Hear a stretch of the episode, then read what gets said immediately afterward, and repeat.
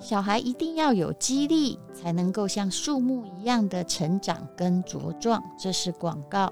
新普利的 S 七零二黄金成长树又来了，这是小熊最喜欢的。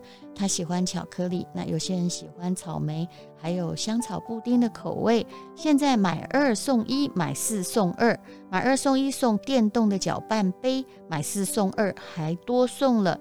搅拌杯还有益生菌软糖，市价呢都超过了一千元。那么，因为真正的乳清蛋白是不太容易用你这个搅动打散，但是用电动搅拌杯就非常非常的快，而且孩子也会感觉到很好喝，所以绝对哈不要偷懒啊！用搅拌杯实在比你不是，这不是偷懒，因为就是不要过度勤劳，用自己的手打。那请看资讯栏的连接，连接里你同时可以买到杨丞琳代言的叶酵素，同时也是买了也就有送你哦，嗯，是买一送一哦，这一次，所以请看资讯栏的连接，满两千会送你超漂亮的彩色水晶蝴蝶饰品别针。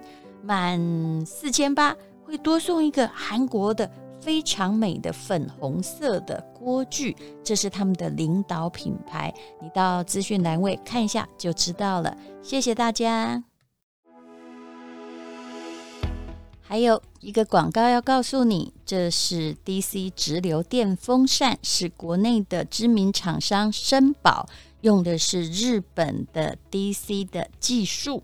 那么还有循环扇，DC 电风扇吹拂是帮助你的身体凉爽，它真的会吹出凉风来哦。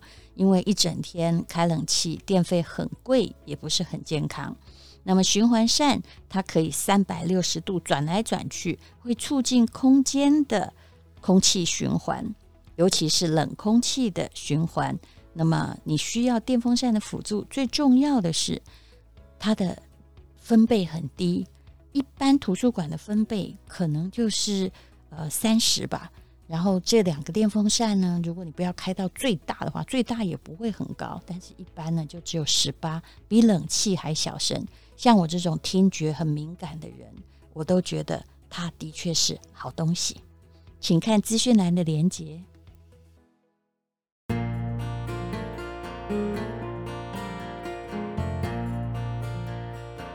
今天是美好的一天，我看见阳光灿烂。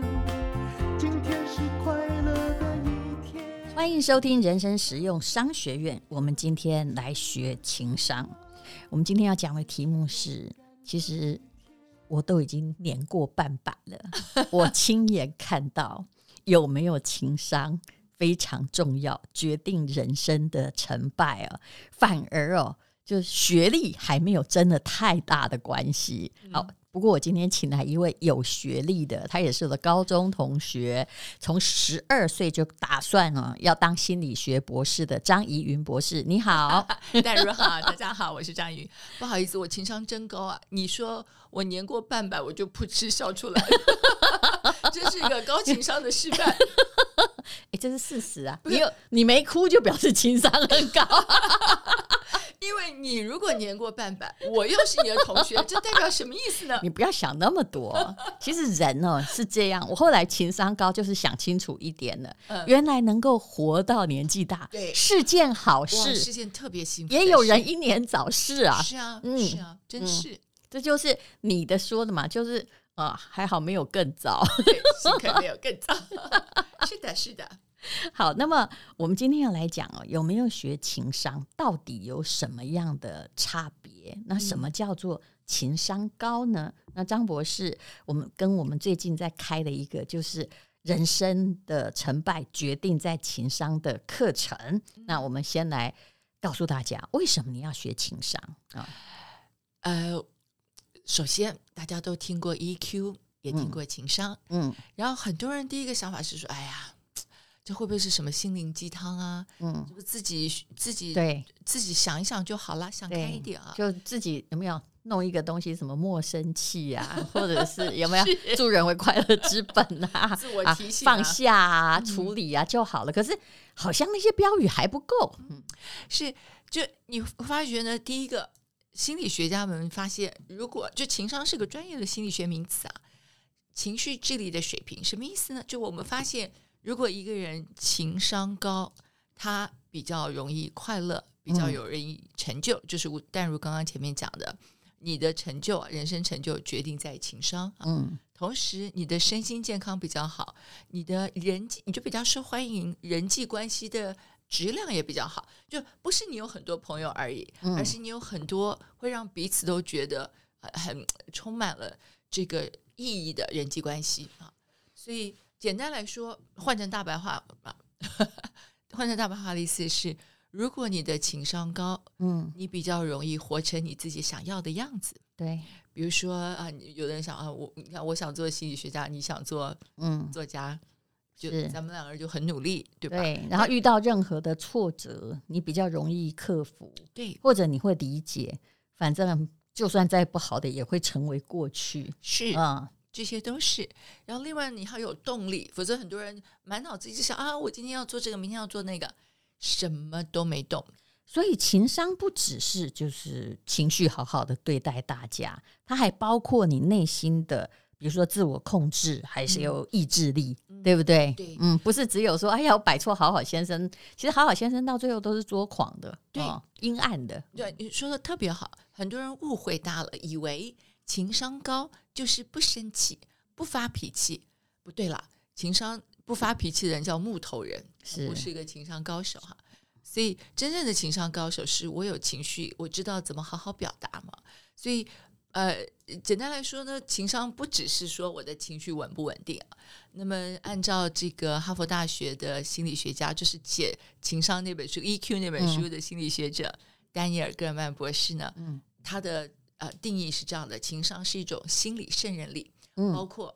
自己了解自己情绪，嗯，自己管理自己情绪，嗯，能够了解别人的感受，嗯，然后很棒，所有的人际关系的能力啊，都是属于情商力。所以照你这样说，又多加了某些同理心跟意志力，对，对不对？对啊，而不是你如果在墙上贴标语啊，或者是看一些早安图，其实你只学会了一种东西，叫做忍耐跟压抑，嗯，对不对？但其实情绪没有办法解除，也找不到方向。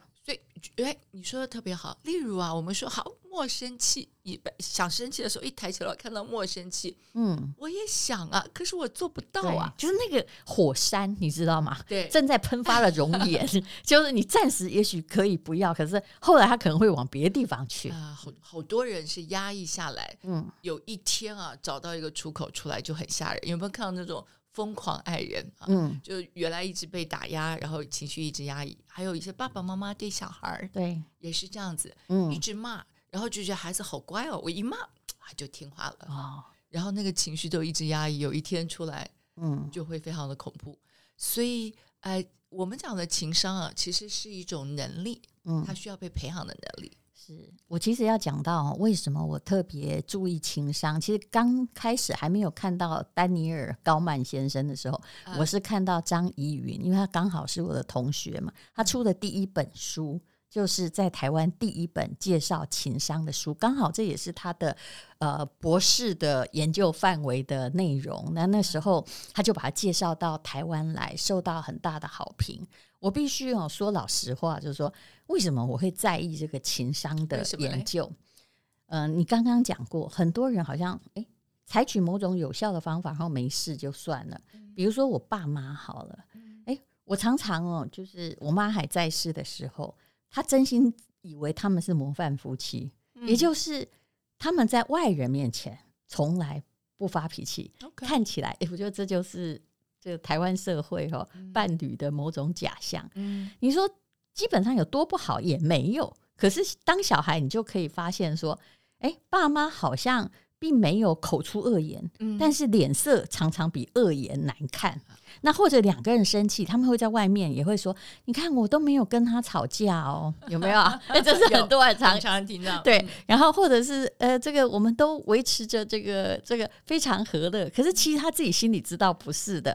他哦，如果是不高兴的话，在在房里，他就会吓哇吓底，就是摔碗摔筷啊。哎，在在家里是会的啊。对不起，我已经把他的那个秘密 说了出来，所以小孩很惶恐 啊。但是小孩爸妈又自以为他情商高，嗯，那小孩的确也是在平稳合理的家庭中长大，但是并没有感觉到太幸福，也就整个家庭的怒气，常常是有一个人就说啊，没了，没事了。其实他没有没事，我们感受到那个波折，所以情商之重要，不是在于叫你赔没脾气啊，对不对？对，那个淡如讲到一个特别重要的点，就是呃，心理学家叫做主观幸福感，什么意思呢？就是别人看我幸不幸福啊。不是特别重要，是我自己感觉幸不幸福特别重要。比如说，像你讲，有的人说不行，我们不能吵架，我们在外人面前一定要表现的我们是模范夫妻啊，特别幸福。干嘛呢？我要别人都来羡慕我，然后呢，我们也啊比较怕丢脸嘛，不希望别人这个说三道四的。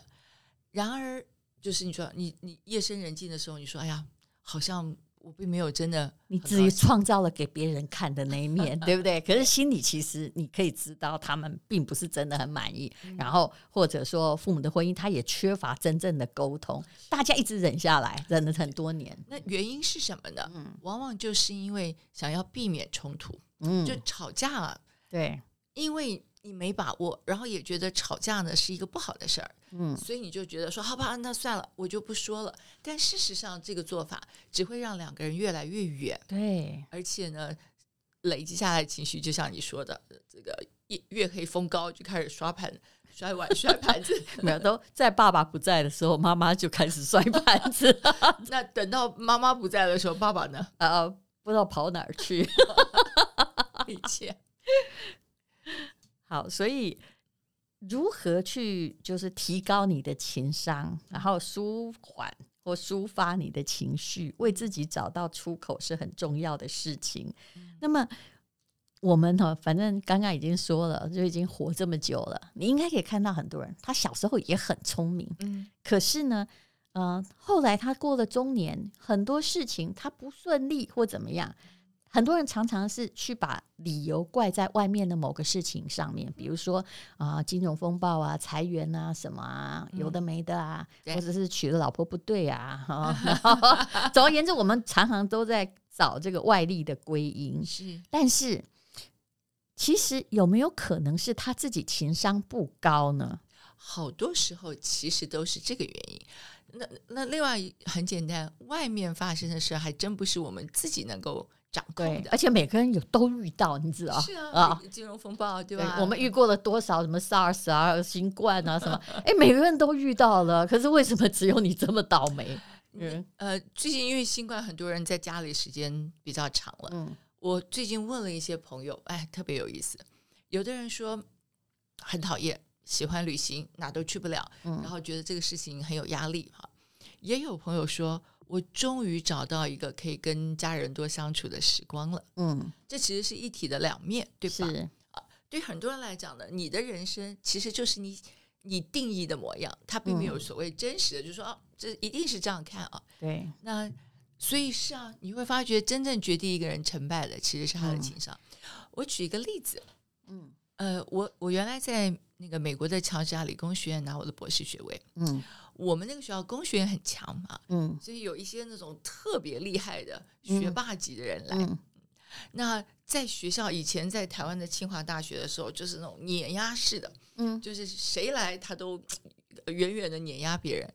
结果到了那边以后呢，嗯、虽然考试还过得去，嗯，但是他不知道怎么跟指导教授沟通，嗯、啊，然后呢，情绪也比较呃闭锁，嗯、然后碰到一点事情会会冲回去。嗯，别人都顺利毕业了，就他 从我们学校被退学，到了 Purdue 另外一个学校还是被退学，后来就没有达到博士学位。那你不是说他就都过了吗？考试都过呀，考试过，但是你知道你要有指导教授带你写论文，啊、那个过程是非常需要人际关系的。他，他是不是连跟指导教授都杠上了？是啊，哦。然后你知道我自己在我们系上，哎，这很好玩。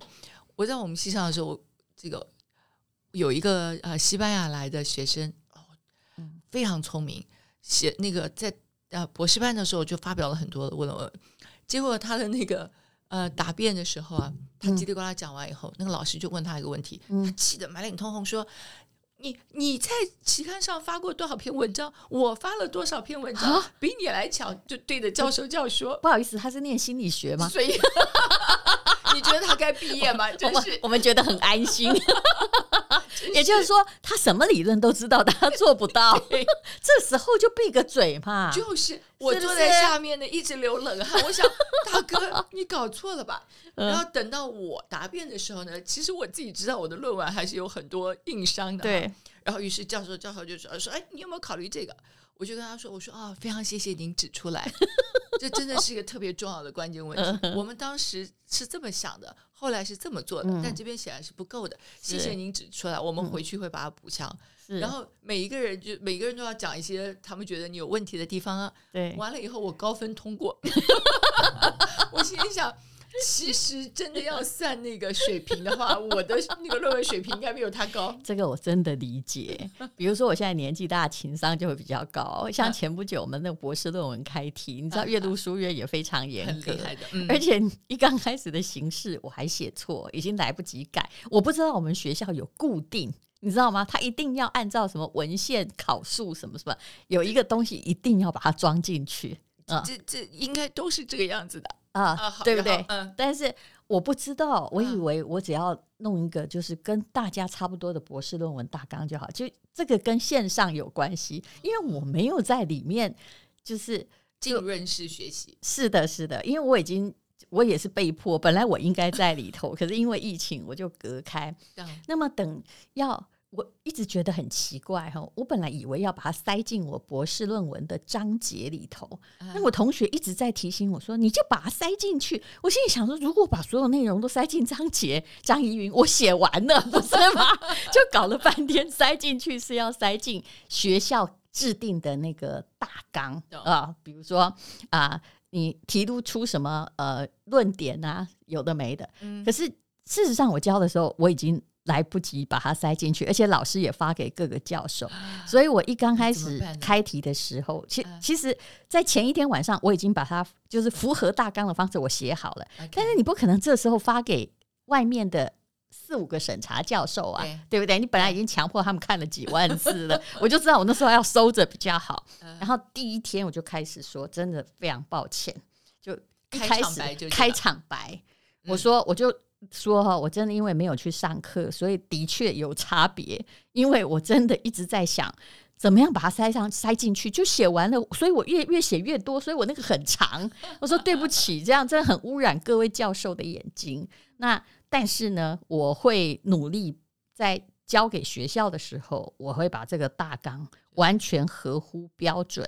然后老师不管说什么有的没的，我完全就说完全面露惊喜，因为那是视讯。就 我发现我跟你那招也不会差太多。他说：“哎呀，你这个观点太好了，我想了很久，就是某个地方没有办法解决。老师，你今天的解决方法 让我感觉呃醍醐灌顶。”醍醐灌顶。Enlightened。对，结果我觉得还蛮平顺，就过了嘛。嗯，是。可能很多人听到这里说：“哇，你们两个人是不是狡猾？”嗯，其实还真不是，真的不是。原因是这样子，比如说你听淡如讲话，你就知道其实自己先前面搞砸了嘛。对，你必须先道歉。对，你必须先道歉，表示你在乎这个事情的结果，你也在乎对方的感受，嗯，对吧？就我就我我管你，对吧？对，这个感觉就很糟。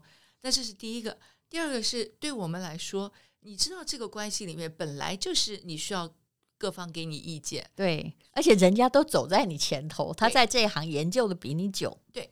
所以，其实我们才是真正叫做愿意接受批评、不断自我进步的人。那因为这样子，才是才会是一个好的学术研究者。对，任何一个人出来说“我天下无敌” 老师你讲都错的，你就不必玩。请问你是老师，你会让他过吗？就是啊，是不是？就是啊。更何况其中有个非常重要的，我就从我们情商力的角度哈，就对方有一个非常重要的情绪需求，就是被尊重。是。对吧？他是老师，就管他是谁，其实他都需要被尊重。对，就算你现在搭计程车司机也是一样，也是一样。嗯，对。所以，所以情商高不是啊虚虚伪，对，好像哎呀，我其实不是这么想，但我这么做，不是的，是你终于能看懂，他跟你一样都是人，嗯，都有情绪，都是有情绪需求，所以你能够照顾彼此的感受，这个就是真正情商。你想碰到这样的人，你不是很容易相处吗？是，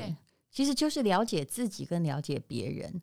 那么要谈到这个情商低啊，其实我后来发现呢、啊，很多人都不会认为自己情商低，嗯，因为要观察自己的确是一件比观察别人更费力的事 情。同意。我之前有一个台大的学长，但你看，如果现在比我大的话，也就是哦很多岁了哦。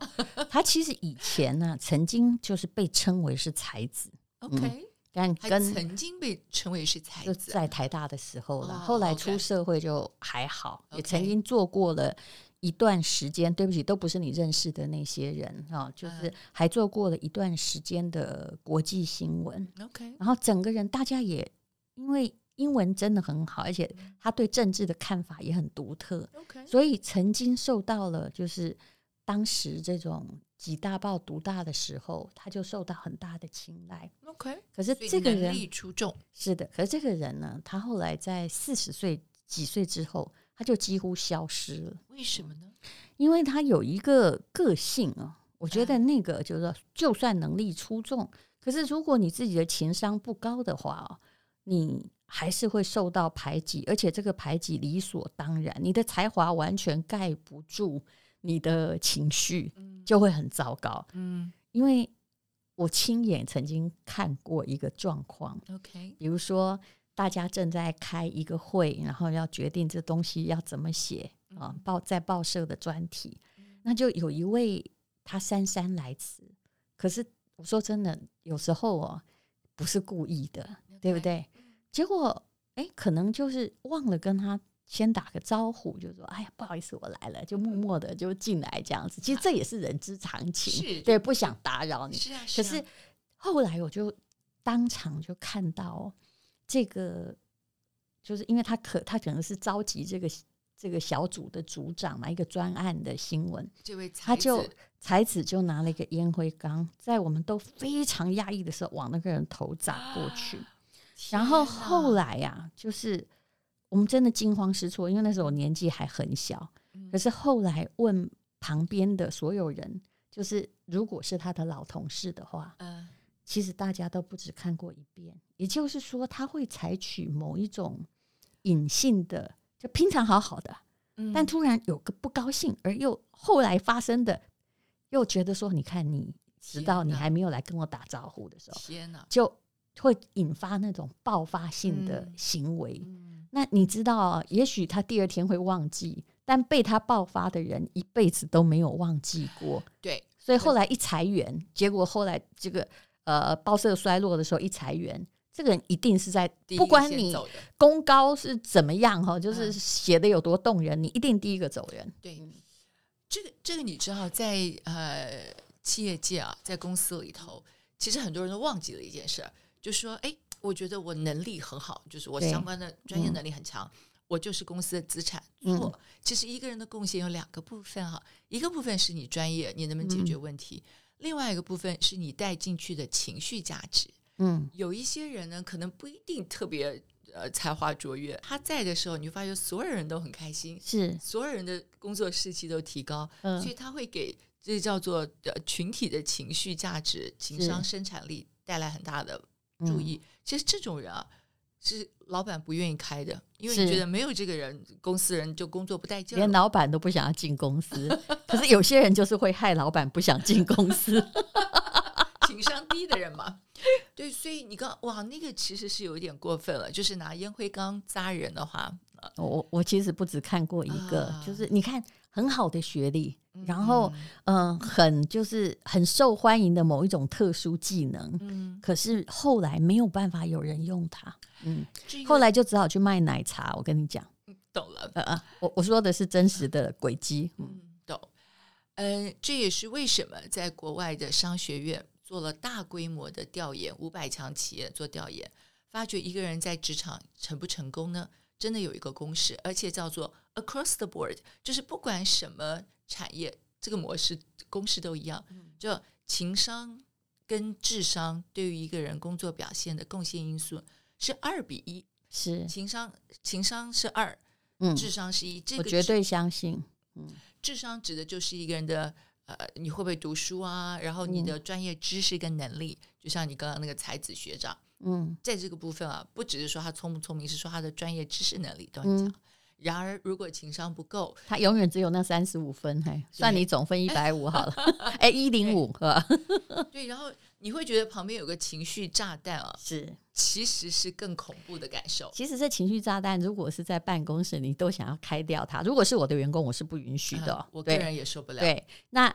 如果是在家庭里呢？你看一个爸爸，一个妈妈，哈，天哪，会给人家多大的？就因为他无可预测，嗯，你不知道你哪儿得罪他。其实小孩最大的梦魇就是这个，而不是说啊爸妈离婚啊什么。我觉得那个都是和平的日子哈，永远比会有不定时炸弹的日子好。非常同意，你知道为什么吗？嗯，因为你不知道什么时候爸爸妈妈情绪会炸掉，所以这个孩子的那个大脑里面那个管情绪叫杏仁核，嗯，一直处在我们叫做状态，所以他一直是在压力很高的荷尔蒙生活，它会影响他的所有大脑发展，然后身心健康，所以你可能嗯睡觉啊、呃、饮食都不正常，所以真的是这样子。如果呃你周遭有情绪炸弹的话，不定时炸弹。嗯其实你的生活压力是对长期的，很不舒适的。如果你周遭有情绪炸弹，而他没有自觉，请你来上张怡云博士跟吴淡如开的《人生成败决定在情商》，让我置入一下，让你内心强大的情商力的必修课。其实我们每一个人哦，现在的变动太多了。嗯，你哦，不管哦，财力再强大。或者是什么东西，学历再强大，嗯啊，经验再强大，其实最重要是你要应变，还是要你的情商力要足够强大。那么课程已经开始了，那我们目前应该还在早早鸟的优惠啊。张博士，呃，他的一次课程至少要三千美金，因为他做的是专业训练。他这次把他的心理师培训的专业训练课程融入了。你更能够懂的一些故事情节，我相信每个人都会有收获。请看资讯栏的连接。